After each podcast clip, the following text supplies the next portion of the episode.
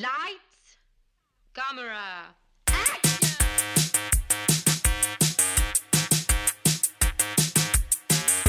Aujourd'hui à l'émission Talk Radio, la face cachée de la Lune, Paris, Texas, les ailes du désir. Bienvenue à On Jase de film.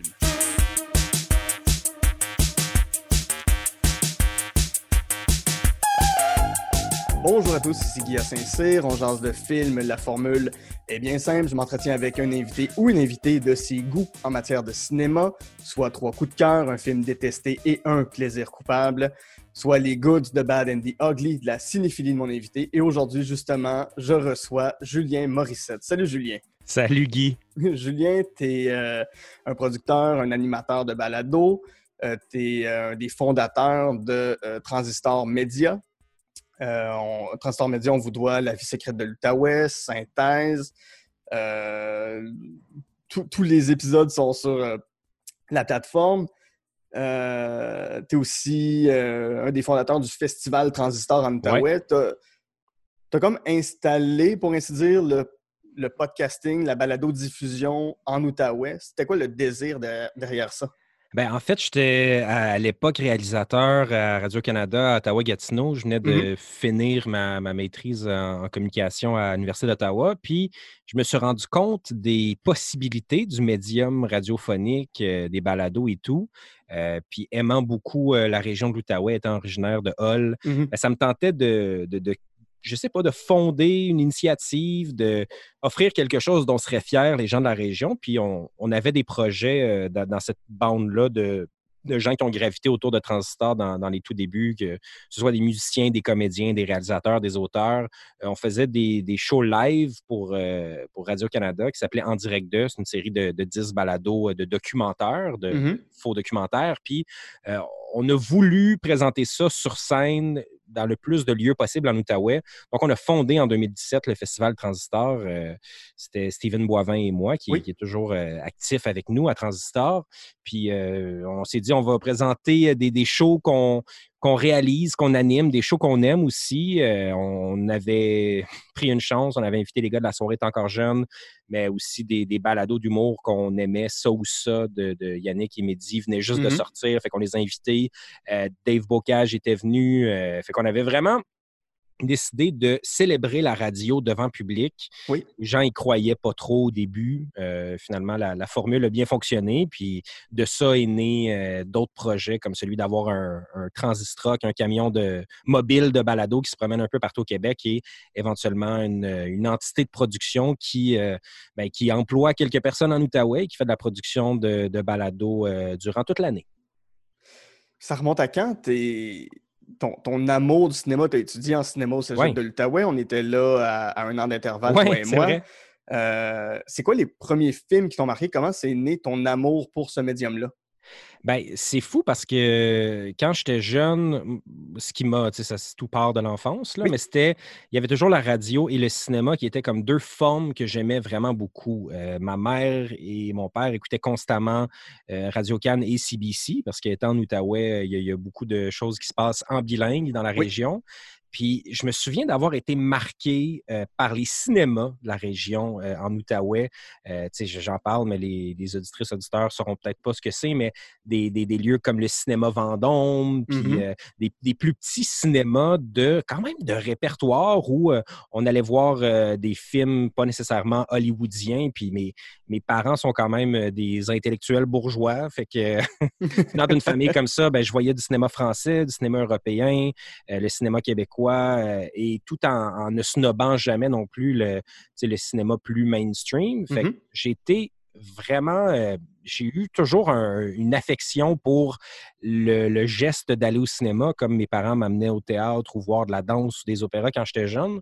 Mais il y avait toujours de quoi dans le cinéma qui, m'accrochait dans cette possibilité-là de raconter des histoires, de pouvoir euh, euh, incarner n'importe quel rôle, mettre sur grand écran. C'est ces récits-là. Puis, euh, fait qu'à l'adolescence, euh, je me suis acheté une caméra mini DV à 14-15 ans. Puis j'ai commencé à faire des, petits montages sur iMovie ou sur des, des plateformes de, merde de montage. Puis, ben, de fil en aiguille, au secondaire, je faisais des, documentaires, euh, les, projets créatifs qu'on pouvait faire dans les genres de cours de multimédia.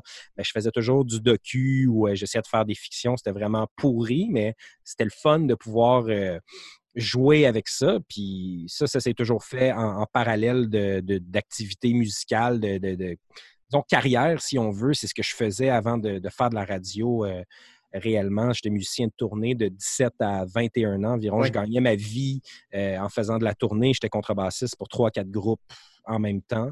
Puis, euh, fait que je faisais, je passais du temps en studio à faire du, à monter des tunes, à enregistrer, à bidouiller sur des programmes tout en le faisant avec le, cinéma. Puis même quand j'ai fait mon, mon cégep euh, au cégep de l'Outaouais en cinéma, ben, j'avais toujours cette espèce de déchirement-là. Est-ce que je poursuis ma carrière en musique? Mmh. très bien. J'étais assez choyé pour gagner ma vie avec ça et pas avoir de, de job euh, d'étudiant, si on veut. Euh, ou est-ce que je me pitch vraiment à essayer d'être réel puis à écrire des scénarios? Finalement, j'ai jamais pris une décision entre les deux. J'ai toujours fait les, deux en parallèle. Euh, ce qui explique peut-être pourquoi j'ai à un certain moment durant mon, bac à l'UDM en, cinéma parce que j'ai été refusé à l'UCAM. Je ne suis pas de ces bons réalisateurs euh, qui ont été retenus. Puis je, je, parle sans amertume de cet échec-là. Euh, mais j'ai toujours eu, c'est ça, cet, intérêt-là pour raconter des histoires, mais tout en travaillant l'audio. Et euh, donc, pour moi, le travail que je fais en réalisation de, de balado, en storytelling, ça se rapproche beaucoup au cinéma puis c'est les mêmes racines finalement. Je me suis juste rendu compte à un certain moment, euh, je vais toujours me souvenir, je faisais de la tournée dans, l'Est du Canada, on était dans les maritimes, puis euh, tu sais, quand tu fais des shows dans des bars, il y a tout le temps, tu il y a deux bandes qui jouent avant toi, là, toi tu joues, il y a de la musique qui joue entre les, euh, entre les sets des groupes, puis là, c'est comme constamment du bruit de la musique. Euh, puis on faisait, tu sais, quand tu tournes au Canada, c'est tellement long, rouler euh, entre une ville et l'autre. fait qu'à un moment donné, on roulait de nuit, puis je suis tombé sur la programmation de CBC, CBC Radio One, puis c'était The Wire de, de mmh. de Wiretap de Jonathan Goldstein. puis il y avait aussi après ça une espèce de audio drama, une genre de pièce de guerre, de création super cinématographique, mais pour l'audio. Puis j'ai vraiment eu un éveil. Je me suis dit, OK, fait on peut faire du cinéma pour les oreilles. Euh, donc, donc c'est comme ça que les, les, ces différents médiums-là ont toujours communiqué ensemble, l'écriture et la radio, le cinéma puis la musique. Pour moi, ça, à un moment donné, on a tout passé ça dans le broyeur, puis ça a donné euh, la création de Balado. Oui. Et justement, ton premier film, c'est la synthèse de ces deux passions-là. Talk, Radio d'Oliver Stone.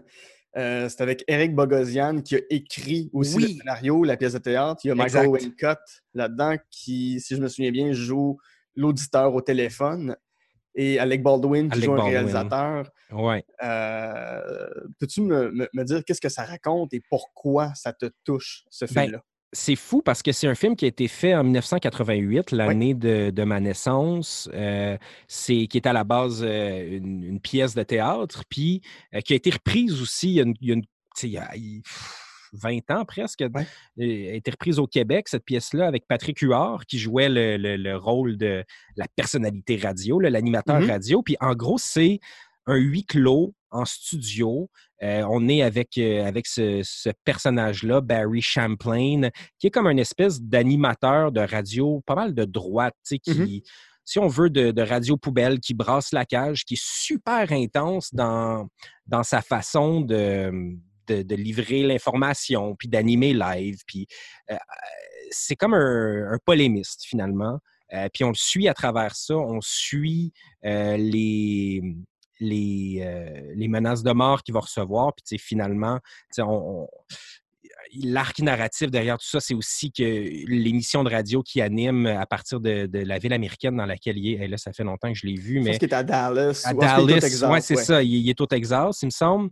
Puis il y a comme un plus grand réseau qui veut diffuser son émission partout à travers les États-Unis. Fait que, il y a cette réflexion-là autour de est-ce que je veux continuer à, à être fidèle à mon approche, puis qu'est-ce que ça va changer d'avoir du syndication avec mon, mon émission. Puis ça se finit qui une des menaces de mort ben, s'avère et qu'il va perdre la vie, euh, qui va se faire euh, qui va se faire tirer. Puis c'est inspiré euh, de Alan Berg, finalement, qui en 1984 a été a été à Denver assassiné, si, ma mémoire est bonne, là, dans, le cadre de, ben, dans le même cadre, si on veut. Mmh fait que c'est ce qui a inspiré finalement Rick Bogosian à, à, écrire la pièce. Puis c'est Oliver Stone quand même qui a fait le film.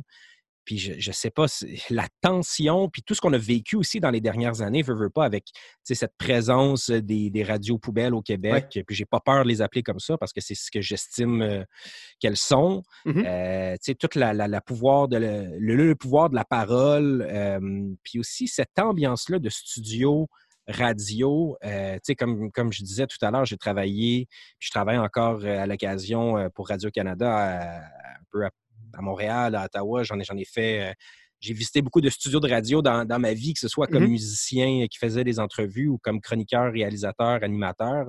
Puis je trouve qu'on on sent vraiment ce qu'est le studio de radio dans Talk Radio, puis c'est super important parce que, que tu sais, 80% du film se passe dans les studios de radio.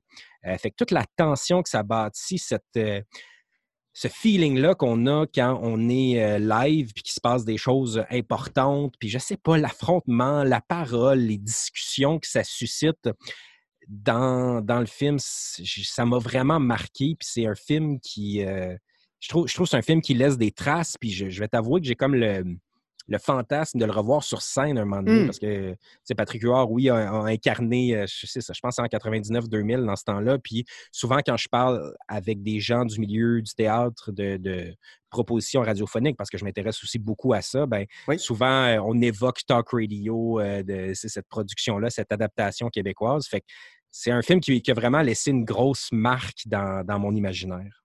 Je savais pas que Patrick Huard l'avait joué, mais c'est pas nécessairement la première personne à qui je penserais pour faire du théâtre, mais tu non, c'est vrai. Patrick Huard dans Talk Radio et je vois tout de suite comment ça peut marcher. Exact. Il y, a ce delivery-là, de, il est capable d'avoir le delivery de l'animateur arrogant, l'animateur euh, qui joue beaucoup avec l'amertume, avec qui, qui va peser sur les bons boutons pour faire choquer le monde. Exact. Euh, ouais, je le vois tout de suite.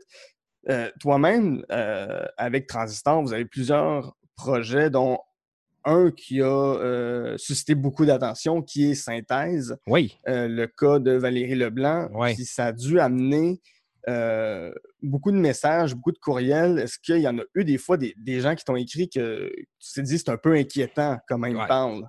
Tellement. Puis, tu sais, je suis quelqu'un qui dort bien dans la vie, mais il y a des mm-hmm. nuits où je me couchais à la maison puis que j'avais comme ce stress-là, cette espèce d'angoisse-là de faire est-ce qu'on est allé cogner à la mauvaise porte? Est-ce qu'on a dérangé les mauvaises personnes?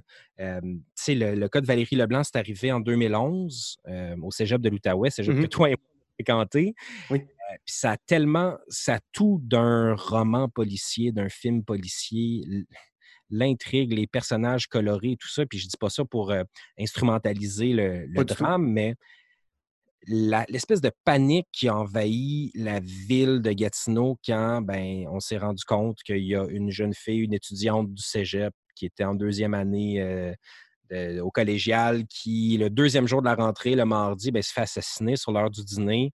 Euh, je vous épargne les détails, mais on parle quand même de, de, de brûlures et de de outrage au cadavre, disons-le comme ça, euh, puis que personne ne s'en soit rendu compte, puis mmh soit passé à 800 mètres du cégep derrière, où est-ce qu'il y a plein de gens qui passent, euh, où est-ce que de, ce point de vue-là, on voit le cégep, on est vraiment proche, euh, ça a de quoi glacer le sang. Mmh puis il y a eu, après ça, des témoignages dans les médias, les gens en parlaient, il y a des, il y a des gens qui ont été témoins de, la scène de crime qui ont décidé d'en parler euh, à justement à Rock Cholette, un animateur de radio de droite euh, qui, est tout de, de, Barry dans, dans, Talk Radio. fait que ça crée cette espèce d'émoi-là de comme qu'est-ce qui se passe? Les étudiants, évidemment, commencent leur année scolaire, ne se sentent pas nécessairement en sécurité. Puis là, on, a commencé à faire synthèse en 2018. C'était sept ans après, puis on a travaillé là-dessus pendant un an et demi. ce qui fait qu'on, c'est ça, on s'est retrouvé à parler à des gens dans, dans le milieu criminel. On s'est retrouvé à parler à des gens peu fréquentables qui étaient dans, dans, des familles liées à cette histoire-là. Euh, donc, tu sais, j'ai saisi aussi à la diffusion, tu sais, ça a été écouté par euh, quelques centaines de milliers de personnes. Euh, tu sais, cette espèce de pouvoir-là que quand tu diffuses une émission ou une information, ben oui, il y a des gens au bout du fil, ça a beau pas être en direct comme dans comme les propos de, Barry Champlain dans Talk Radio, mm-hmm. mais ça a une résonance, puis ça fait réagir les gens, puis pendant un moment, on devait gérer des dizaines et des dizaines d'appels et de messages de gens aussi qui tu dois toujours valider quel est leur état mental, leur, santé euh, émotionnelle et leur santé mentale, à savoir si les informations qu'ils te donnent, il faut que tu filtres constamment, puis tu fasses attention parce que justement, il y a ça a tellement marqué l'Outaouais qu'il y, a des gens qui ont été affecté profondément par cette histoire-là, puis qui voulait engager un dialogue avec nous. Euh, donc, d'un point de vue euh, humain, ça a été une expérience vraiment difficile.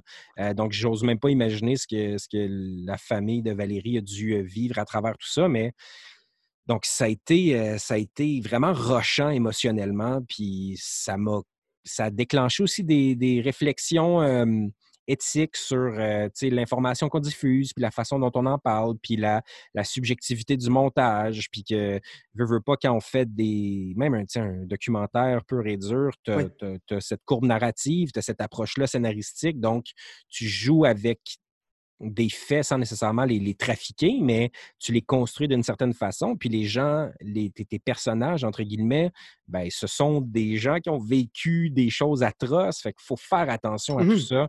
Ça a été comme un, apprentissage de vie euh, assez fou, le, le, cas Valérie Leblanc. Oui. Ça amène un, pouvoir énorme aussi. Puis dans, Talk Radio, un, pouvoir qu'il faut utiliser à bon escient, justement, de, de, jouer avec la vie des gens. Puis dans Talk Radio, euh, le personnage de Barry Champlain et, se, saoule à ce pouvoir-là, carrément, de, pouvoir influencer, de pouvoir donner son opinion, de pouvoir dire ce que tu penses constamment. Tu finis par croire que tu as raison puis que tu deviens infaillible. Euh, c'est sûr que ce que vous faites chez Transistor, il n'y a pas cet aspect-là, mais bon, tu as mentionné un animateur en Outaouais qui fait de la, radio poubelle. On a parlé de radio poubelle. Est-ce que, est-ce que, c'est quoi ton regard sur ce pouvoir-là qu'on peut donner à des personnes qui donnent leur opinion comme ça? Ben, c'est, c'est épeurant, mmh honnêtement, là. Euh, puis, tu sais, c'est drôle parce que l'adaptation de Talk Radio, c'est Micheline Langto qui en a comme assuré la mise en ah scène. Ah ouais? Puis, ça me fait vraiment rire de, ou juste de, tu sais, les liens à faire avec ça. Michel Nancto qui s'est souvent, qui n'a pas la langue dans sa poche, puis qui, s'est exprimé sur ces sujets-là à, diverses émissions de radio. Je, suis assez d'accord avec l'état de la démocratie et du journalisme que ça, que ça dépeint. Mmh d'avoir autant de, polémistes et de, gens qui vont donner leurs opinions puis qui seront écoutés à ce point-là. C'est vraiment un discours qu'on entend constamment, donc je ne suis pas très original à le dire, mais c'est vrai qu'il y a de moins en moins de journalistes et de plus en plus de chroniqueurs et que les gens font peu ou pas la différence entre ces opinions et cette information-là.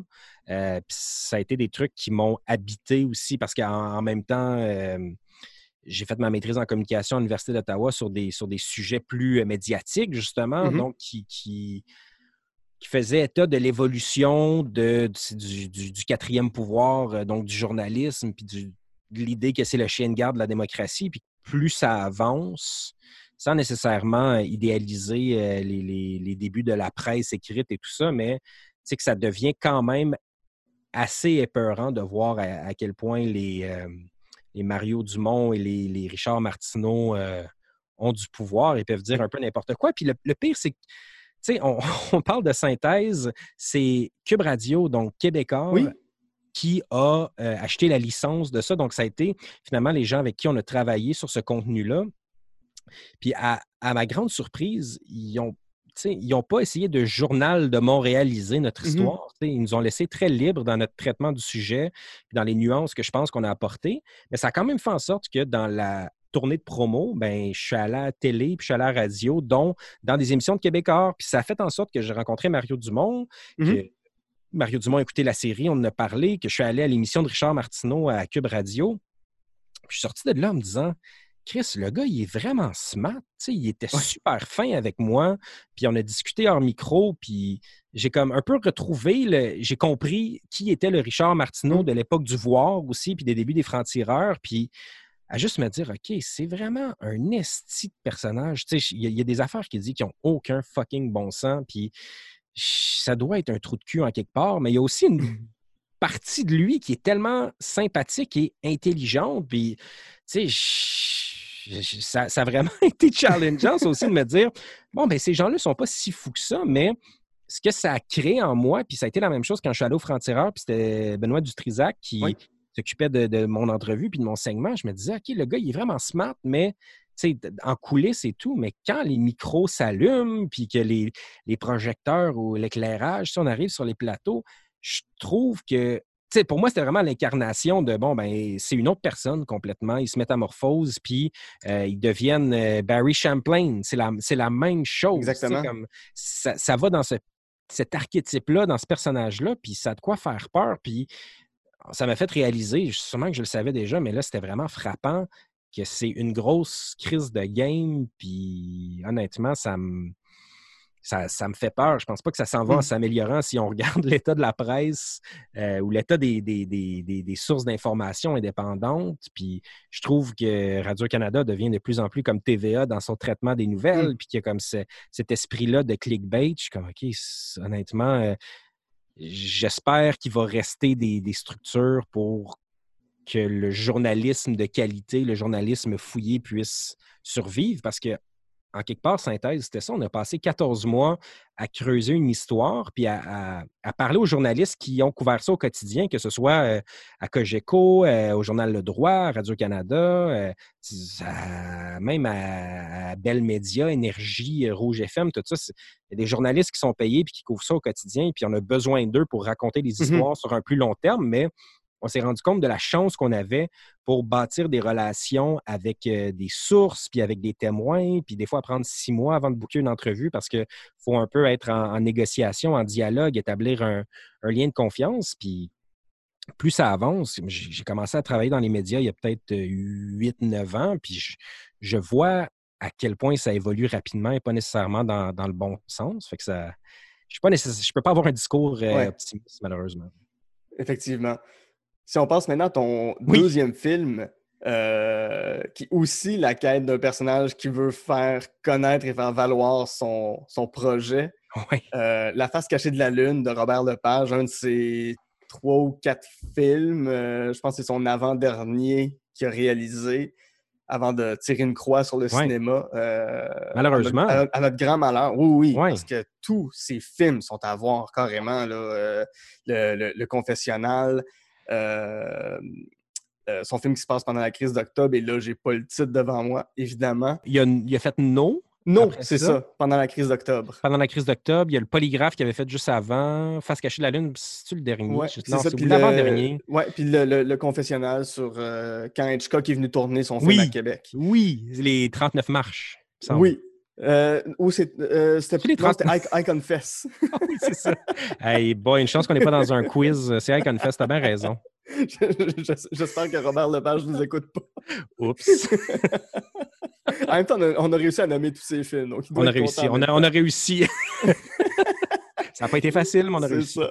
Donc, ça- donc, c'est un film de 2003 qui met en vedette Robert Lepage, Céline Bonnier, Sophie Fauché, Anne-Marie Oui. Cadieux. Anne-Marie Cadieux qui est à peu près toujours là dans sa cinématographie. Un peu la même question que tantôt. Qu'est-ce que ça raconte? Qu'est-ce qui te parle d'un film euh, comme La face cachée de la Lune? Ben, c'est fou, moi, Robert Lepage, c'est vraiment un être qui a été comme super important dans, euh, quand je te disais tout à l'heure, euh, dans, dans mon éveil culturel. Mhm.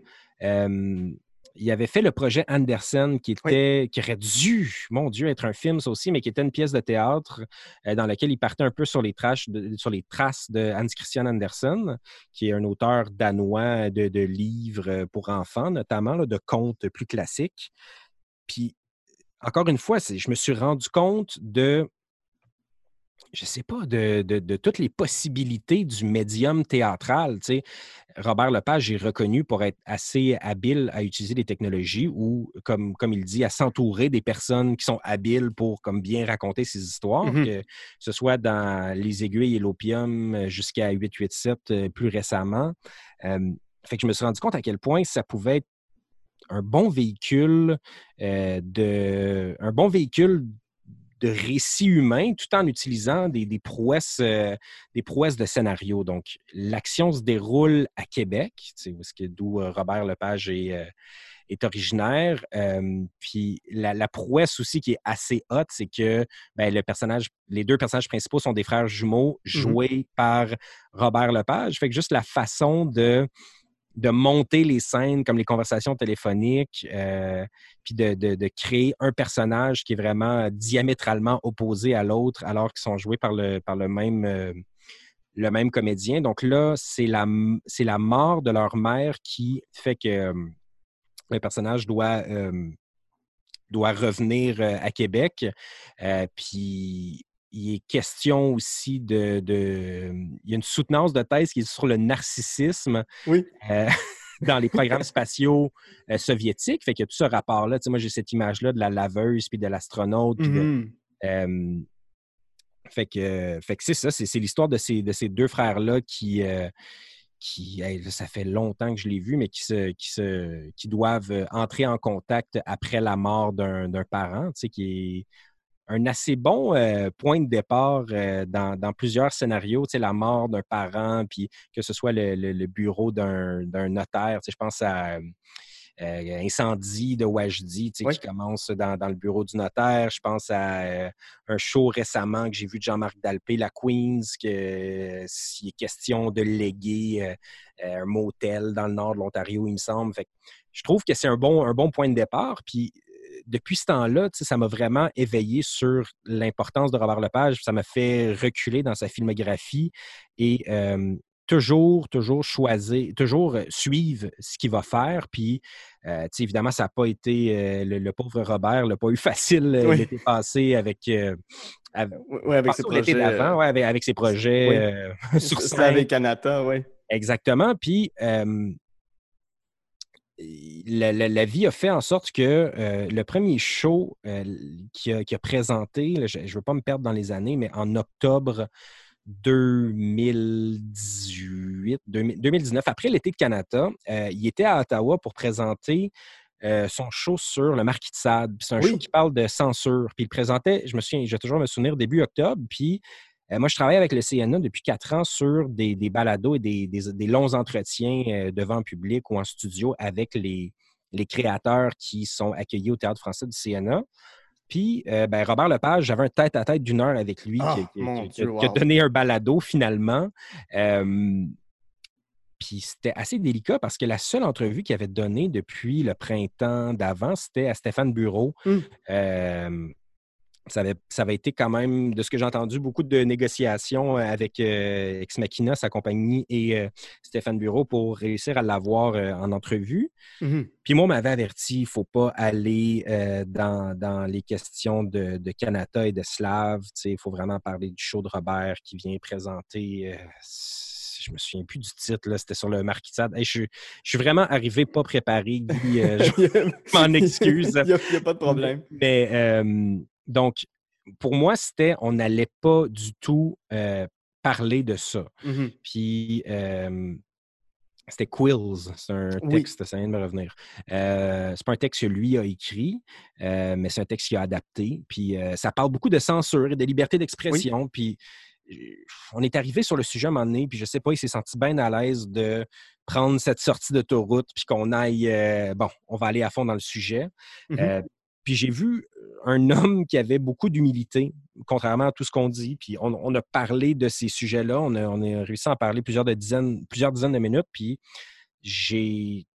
Ça ça m'a un peu réconcilié avec lui parce que, tu sais, j- j'avoue que dans ce débat-là, j'ai trouvé qu'il y, en, y en avait peut-être manqué une coupe de, de calls qui aurait été facile à, à- à régler. Oui. Euh, puis, tu sais, je travaille avec euh, Jean-Sébastien Côté, qui est son concepteur sonore depuis 20 Mm. ans. C'est un gars qui habite à Gatineau, puis on fait des projets ensemble. Puis, tu sais, j'ai plein d'angles de plein d'histoires. Puis, ça m'a comme réconcilié beaucoup euh, avec le travail de Robert Lepage que je trouve tellement fondateur, puis je trouvais ça dommage en quelque sorte que comme tout le travail qu'il a fait soit éclipsé par cette crise-là.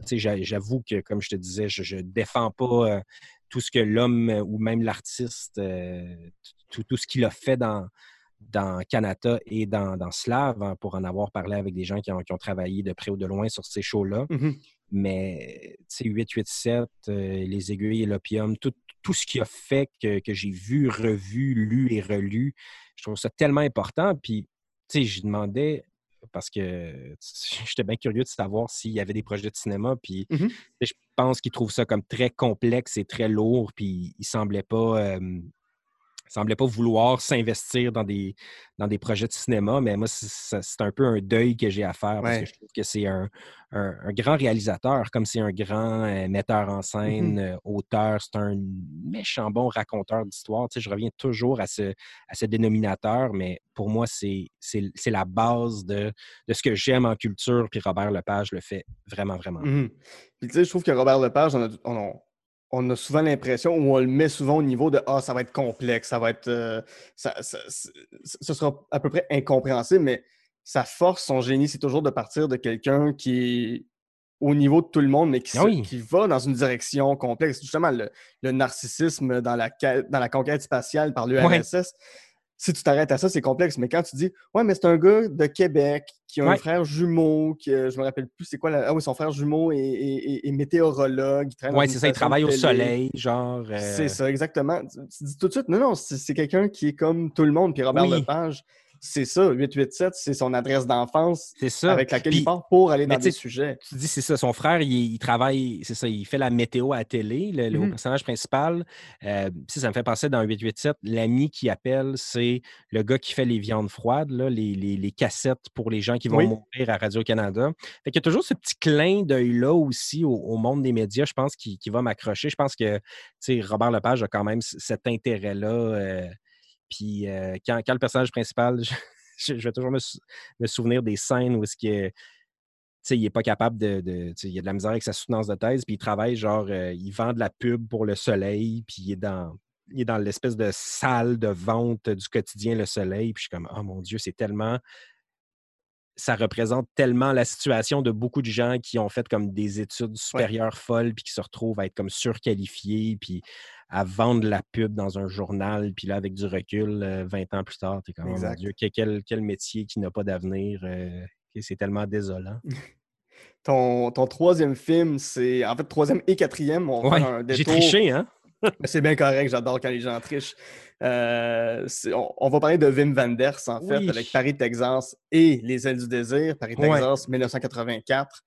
Euh, Les ailes du désir, 1987. Le premier est avec Harry Dean Stanton et Natasha Kinski. Le deuxième avec Bruno Gans, euh, Peter Falk, qui, a, joué Colombo toute sa vie, et Solveig de Martin.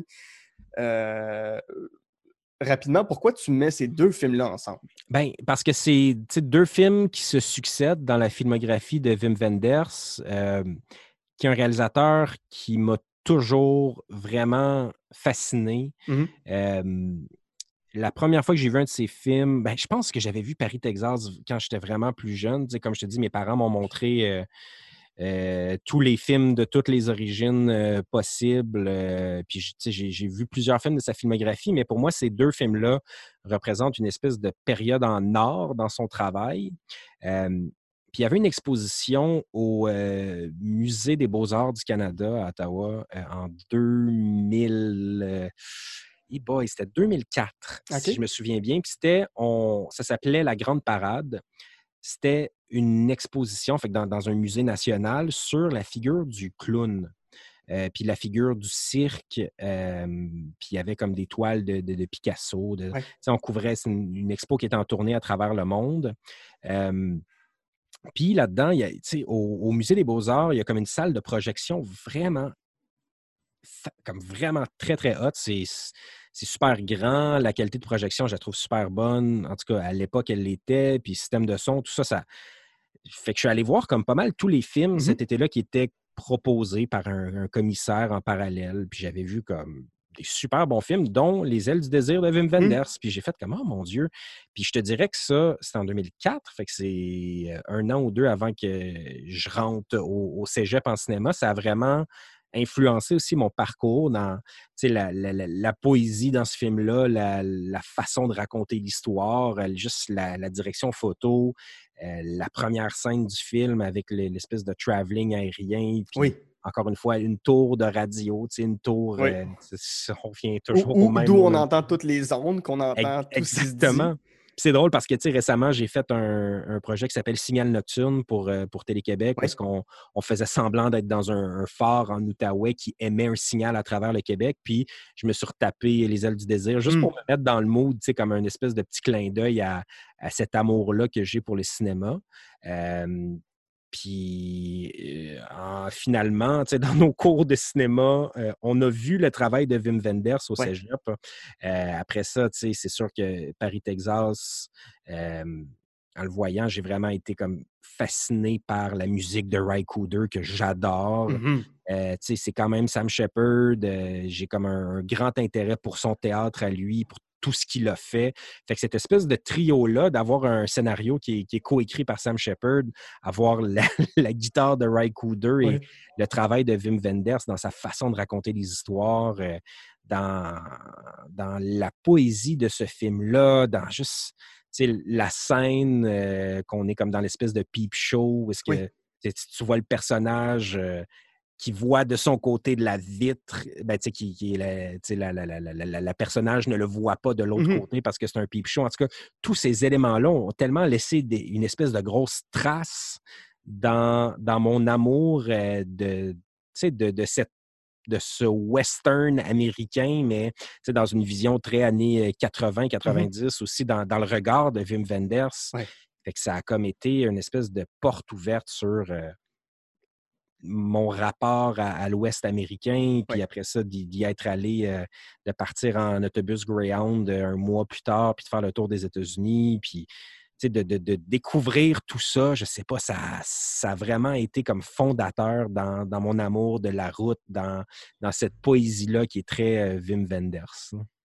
Oui, puis avec euh, Paris, Texas, on y échappe pas. Tu as parlé de la scène du peep show, mais ça Ouais. reste une scène où un personnage s'adresse à un autre personnage, une qui ne le voit pas, mais on revient un peu à la radio, au pouvoir des ça. mots, au pouvoir de la, de la parole, c'est jamais bien loin. Exact. Et quelle scène, parce que, bon, euh, pour ceux qui l'ont pas vu, cet homme-là qui a décidé de, de, de, ne plus parler pendant des années, qui a quitté euh, sa femme, son enfant, disparu complètement. disparu, qui retrouve sa femme justement dans un peep show, puis elle fait ça pour gagner de l'argent, pour donner à son enfant qu'elle ne voit pas elle-même. Mais quand il commence à lui raconter leur histoire sans Ouais, dire au, qui au ils sont, téléphone, genre pour qu'elle l'entende de l'autre côté. de Ouais, la- ouais. Hey, je t'en parle, j'ai des frissons, c'est tellement crève-cœur, hein? c'est tellement beau. Puis euh, avec les ailes du désir, c'est un ange qui décide de ne de, de cesser d'être un ange, donc un- de, ouais, de- c'est ça, de devenir de- mortel. de devenir mortel, de ne plus avoir tous les avantages, de pouvoir tout entendre, tout voir en même temps, parce qu'il tombe amoureux d'une femme, puis il veut comprendre c'est quoi la vie, l'amour, la souffrance, la douleur. C'est tellement des grands films. Puis pour vrai, toute la filmographie de Wim Wenders à ce niveau-là est, est- est à voir. Là. Ah oui, surtout que Nick Cave apparaît dans Les ailes du désir. Oui. J'aime bien gros Nick Cave. J'aime ça les petits. euh, tu sais, j'aurais pu aussi te mettre tous les films de Jim Jarmusch dans, Oui. Dans mes coups de cœur. Il y y y a de quoi dans l'errance, puis c'est toujours cette espèce de poésie assumée. Ça, ça me fait penser à quand Tom Waits euh, apparaît dans les films de, de Jim Jarmusch. Je trouve que c'est toujours des, des- des- des gros moments, tu sais, euh, euh, que ce soit Down by Law ou, euh, je sais pas, euh, Night on Earth, tu sais, des- des c'est comme des grands maîtres du septième art, je trouve. euh, puis Wim Wenders, vraiment, je le classe dans cette catégorie-là parce que. Puis même quand, j'ai fait mon bac en cinéma, après, je revenais toujours vers lui dans, tout ce qui m'intéressait. Fait que c'est comme un, lien assez fort euh, qui, que j'essaie dans, mon travail de réalisation de faire transparaître, même si je même si je manie pas du tout l'image. Là-dessus, on va faire une courte pause. Puis au retour, on parle d'un film qui a été aussi pénible à voir pour toi qu'un coup de fouet dans le dos. Puis on va faire un petit détour par euh, Springfield dans un état qu'on ne connaît pas. À tout de suite.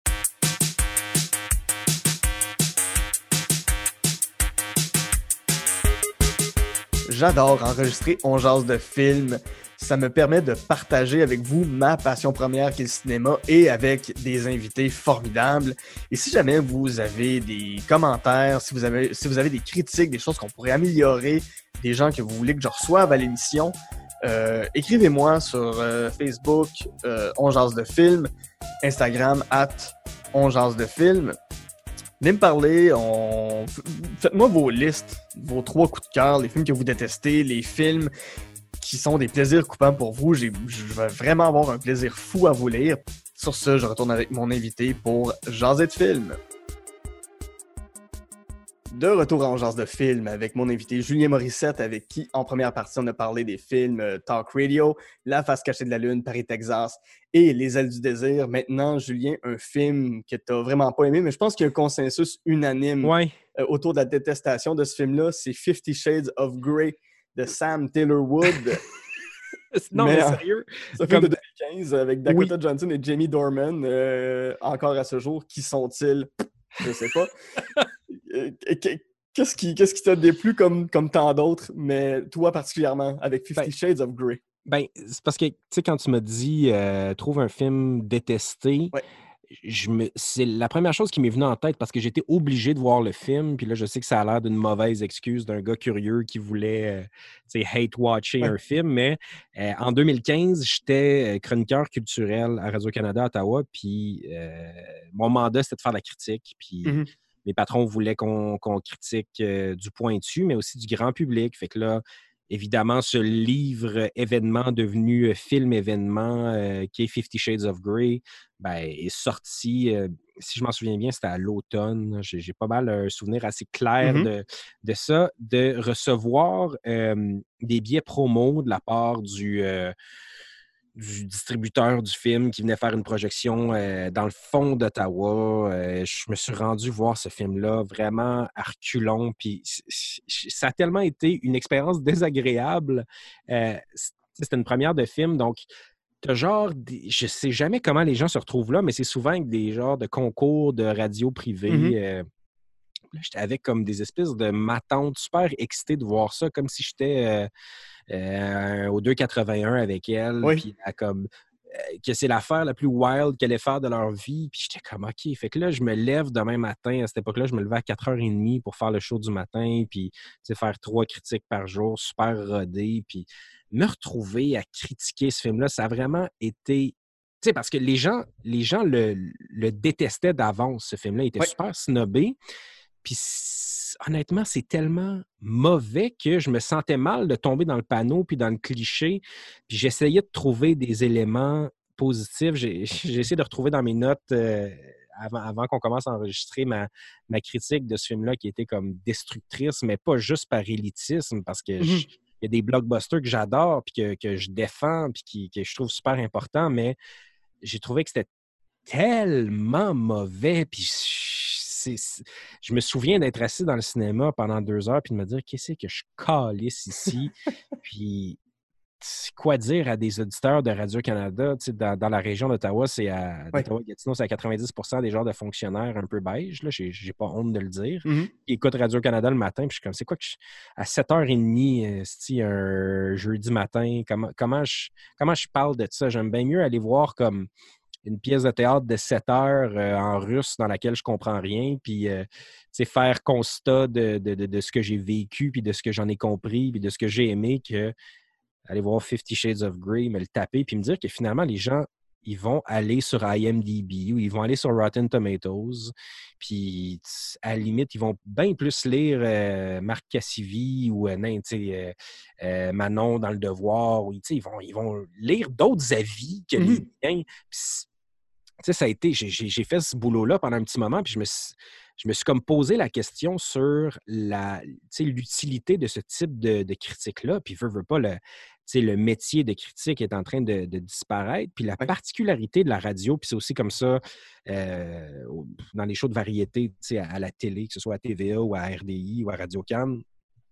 quand tu es critique généraliste, il faut que tu sois capable aussi bien de parler d'une BD que d'un roman, que d'un documentaire, que d'un show de danse. Puis je me suis questionné beaucoup en faisant ce type de critique-là sur l'utilité de la chose, puis le modèle de critique, puis la, l'autorité qu'on donne à cette parole-là aussi à des gens qui, tu sais, le show du matin à Radio-Can à Ottawa, c'est comme vraiment écouter ses numéro un depuis des décennies. Puis je me suis retrouvé dans cette position-là, puis au moins, j'étais quand même bien outillé avec euh, un bac en cinéma, puis un intérêt pointu pour ça. Mais quand je me retrouvais à parler avec autorité, même si j'ai vu bien des shows de danse dans ma vie, je suis vraiment pas un expert en la matière. Fait tu as comme cette espèce de sentiment d'imposteur qui, qui, est plutôt étrange.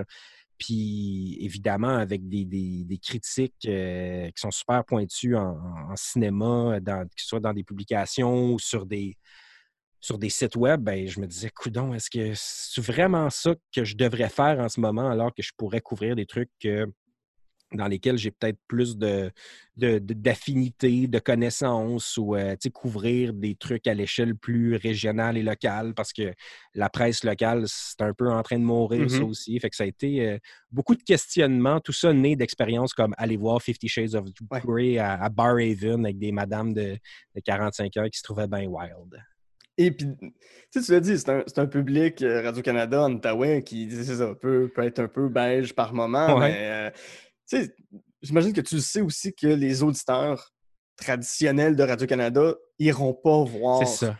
ce film-là. Puis, tu sais, c'est des gens qui vont aussi écouter Plus on est de fou, plus on lit, qui vont être plugués sur Radio-Canada toute la journée. Puis, tu sais, ça fait déjà des années que, Radio-Canada, puis Plus on est de fou, plus on lit, des, des, productions comme celle-là, bon, euh, vont regarder justement les Fifty Shades of Grey, euh, un peu de haut, un peu de travers. Tu dis, mais le travail est déjà fait.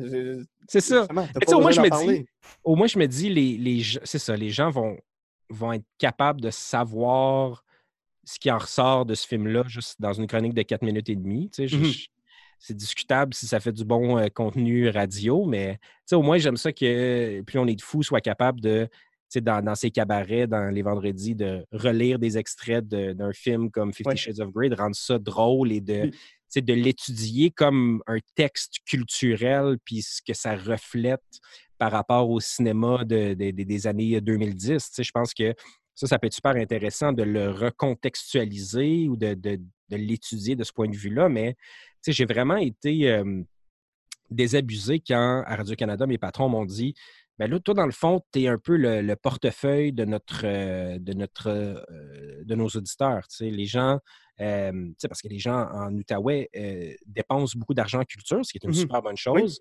Mais disons que, je ne sais pas, les gens dépensent en moyenne 250 par année pour des activités culturelles.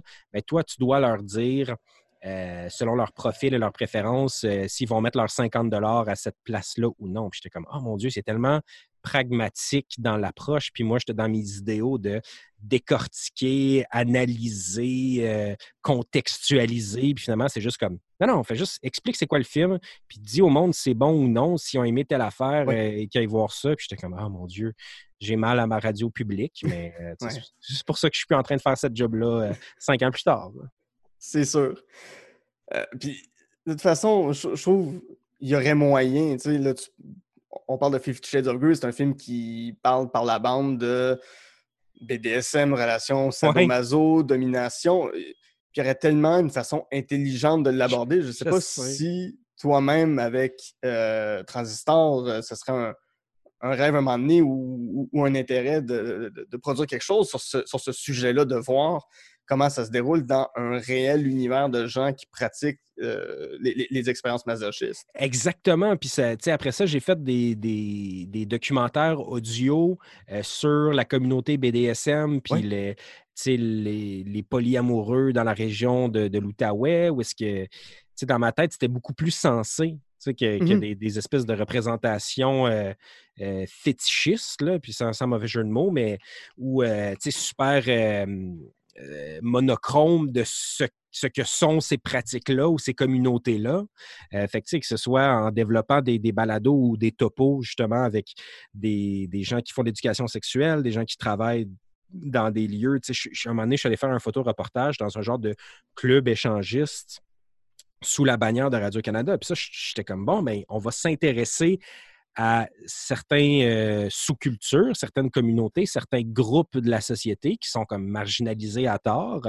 Puis après ça, je suis capable d'aller en parler quand même dans un show le samedi matin à 9 h sans que ce soit choquant, sans que ce soit de la provocation. Mais pour moi, il y a vraiment, ça, ça fait œuvre utile. Donc, mmh il, y a, vraiment des moyens de le faire. Puis c'est sûr que c'est le genre de projet qui me motive à, faire avec Transistor, à aller, que ce soit par le, biais de la fiction ou du documentaire, à aller creuser dans, dans ces idées-là, puis dans des trucs qui sont tellement stéréotypés en général dans les médias qui manquent de nuances que c'est pour moi le, long format de la balado, euh, que ce soit pour des enquêtes comme synthèse ou de la fiction ou des, documentaires. on a fait, euh, Marie-Hélène en a fait un sur le, nom de famille composé au Québec. Oui.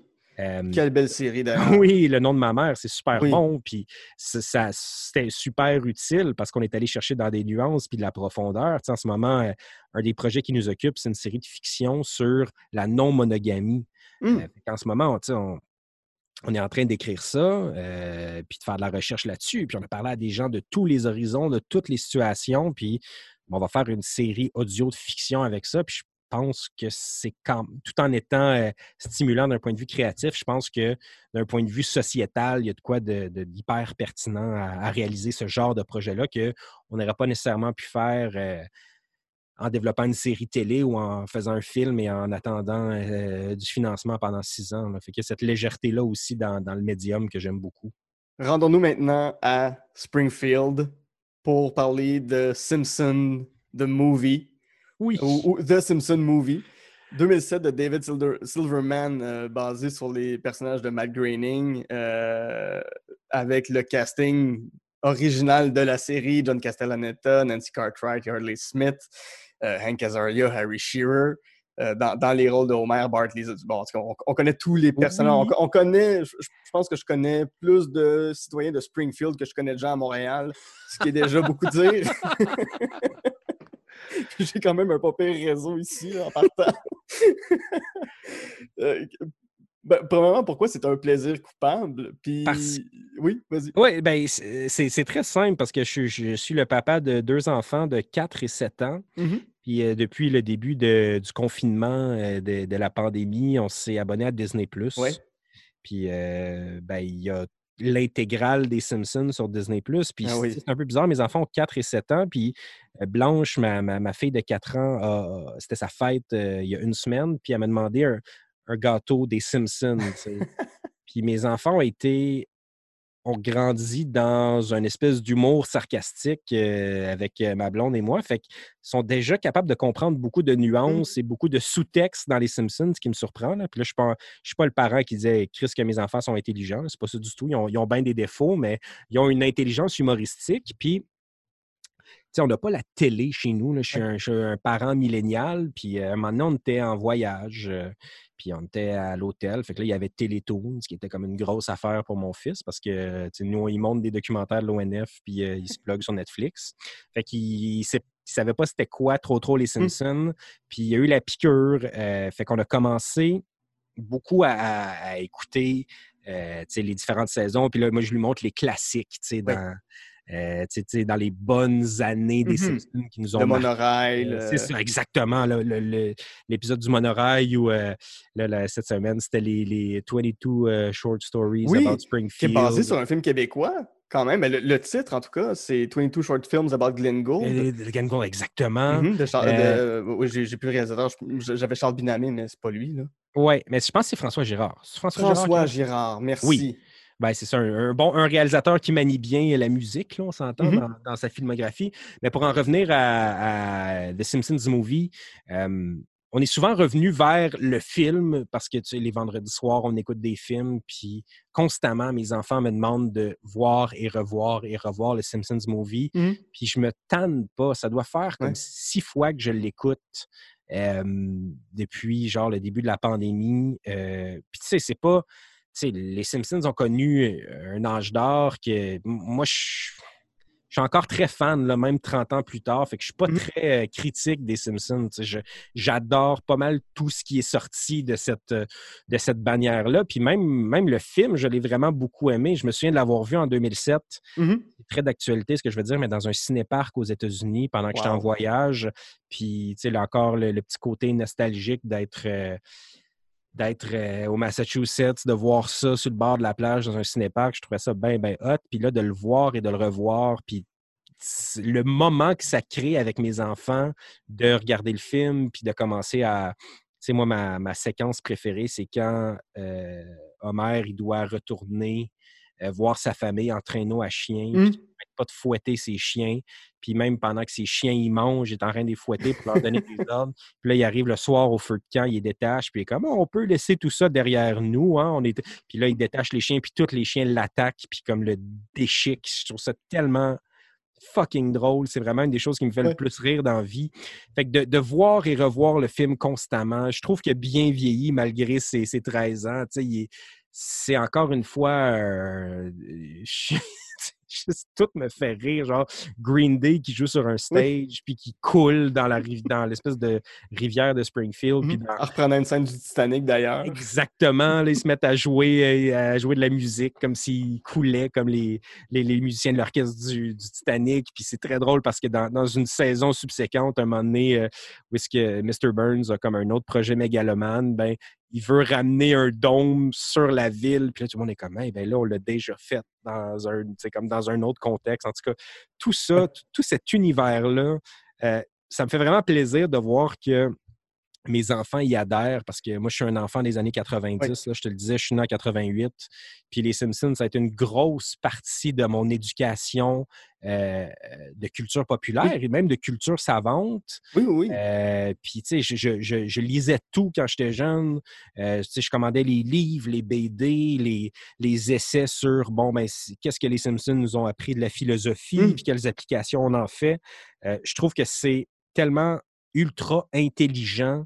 Euh, puis oui, il y a des hauts et des bas, puis des, il y a eu ce documentaire sur le personnage de Apu De Apu, oui.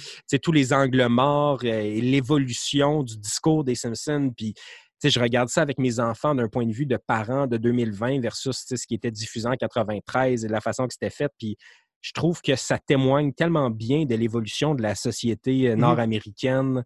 En tout cas, je, je, je- me tanne jamais de voir et revoir des épisodes des Simpsons. Donc, c'est Mhm. c'est un petit plaisir coupable qui fait que c'est une bonne façon de, de se détendre, mais tout en- en voyant et même des fois en, en remarquant certains clins d'œil euh, ou en nous faisant comprendre encore plus de choses que ce qu'on avait vu euh, à la base la première fois qu'on avait vu Oui. les films.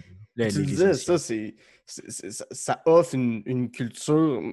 J'aurais jamais pu apprécier autant un film comme Citizen Kane que si j'avais jamais vu Les Simpsons de ma vie. Exactement. Euh, Exactement. quand tu réalises que chaque scène du film Citizen Kane a été vampirisée par la série, Oui.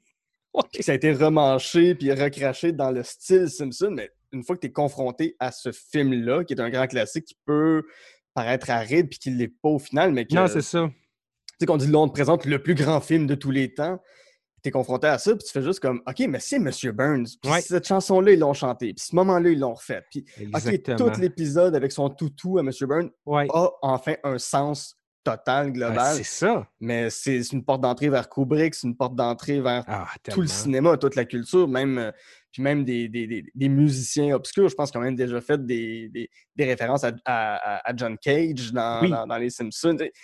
Tout y est passé. Tout y est vrai. passé. C'est ça. Je trouve que tu l'as dit, mais euh, ma sœur, elle aussi, fait découvrir Les Simpsons à mon neveu qui a 6 ans. Ouais. Puis il y a le même rapport à comprendre que c'est de l'ironie, à comprendre que c'est du sarcasme, à, à voir des fois des références à des trucs qu'il connaît, mais il fait Ah, attends une minute, ça j'ai vu le Roi Lion, mais là, il ça. parle du Roi Lion, mais Ben, qu'est-ce il y a de quoi de familier, tu sais, au moins, puis Oui. ça, ça ouvre des portes de, de- de conversation. Puis, tu sais, il y a aussi toute ce- cette perception-là. J'écoutais euh, Slate fait un Decoder Ring, un, un excellent podcast de documentaire, slash, euh, on décortique des, des phénomènes de culture populaire, Mm. puis toute cette, cette euh, Simpson mania des années 90, puis de la façon dont les Simpsons étaient si mal perçus comme Oui. étant de quoi de d'iconoclaste et de remettre en question l'ordre établi. Là, on n'est vraiment plus là dans le discours, mais de, le, le dialogue que ça crée entre les générations, je trouve ça super intéressant. Puis de voir qu'une série puisse durer à ce point-là. Puis j'aime vraiment ça en ce moment que je, je, réécoute les épisodes de la saison 30 parce que j'en avais moins vu dans les dernières années. Puis, je tripe autant que ce qui me faisait triper dans, les premières années des Simpsons. C'est. Puis l'importance des personnages, puis il y a certains personnages qui prennent plus de place, puis il y en a qui, mmh en, prennent moins, tu sais. Je suis comme, euh, il y a des personnages dont je m'ennuie, fait que je vais aller comme réécouter la saison 4-5 pour retrouver comme plus de présence. À un moment donné, Krusty est devenu un personnage super important. Puis moi, je l'adore, ce personnage-là. En plus que j'aime beaucoup aussi écouter les versions québécoises. Fait mmh. Marc Labrèche qui fait les, voix de Krusty. Euh, tu sais, toutes les, références, j'en réécoutais cette semaine où est-ce que, on fait des... Il y, a des clins d'œil, on adapte le scénario à Saint-Tite, euh, Drummondville, euh, à genre parler de TQS, des affaires de même. Je suis comme, bravo, tu sais, oui, ça part d'un studio américain, mais les gens qui, l'ont adapté ici, puis qui, qui l'écrivent pour ici, c'est comme vraiment, vraiment réussi. Oui, mais tu l'as dit, ça, c'est un, travail d'adaptation, c'est pas une traduction. C'est ça. C'est comment est-ce que cette famille-là vit selon nos codes, selon notre vision aussi du monde. Euh, euh, c'est vraiment un beau travail. Tu sais, puis à un certain point, je trouve que les Simpsons font justement partie intrinsèque de la culture québécoise. Oui, oui. Par la comme, les, comme les pierres à feu, par la façon que ça a été traduit. Exactement. Ouais. Là-dessus, euh, Julien, ça a été un énorme plaisir de t'avoir à l'émission. Euh, d'ici là, si les gens veulent suivre les projets de Transistor, savoir qu'est-ce qui est en développement, voir qu'est-ce qui s'est fait avec vous, où est-ce qu'ils vont?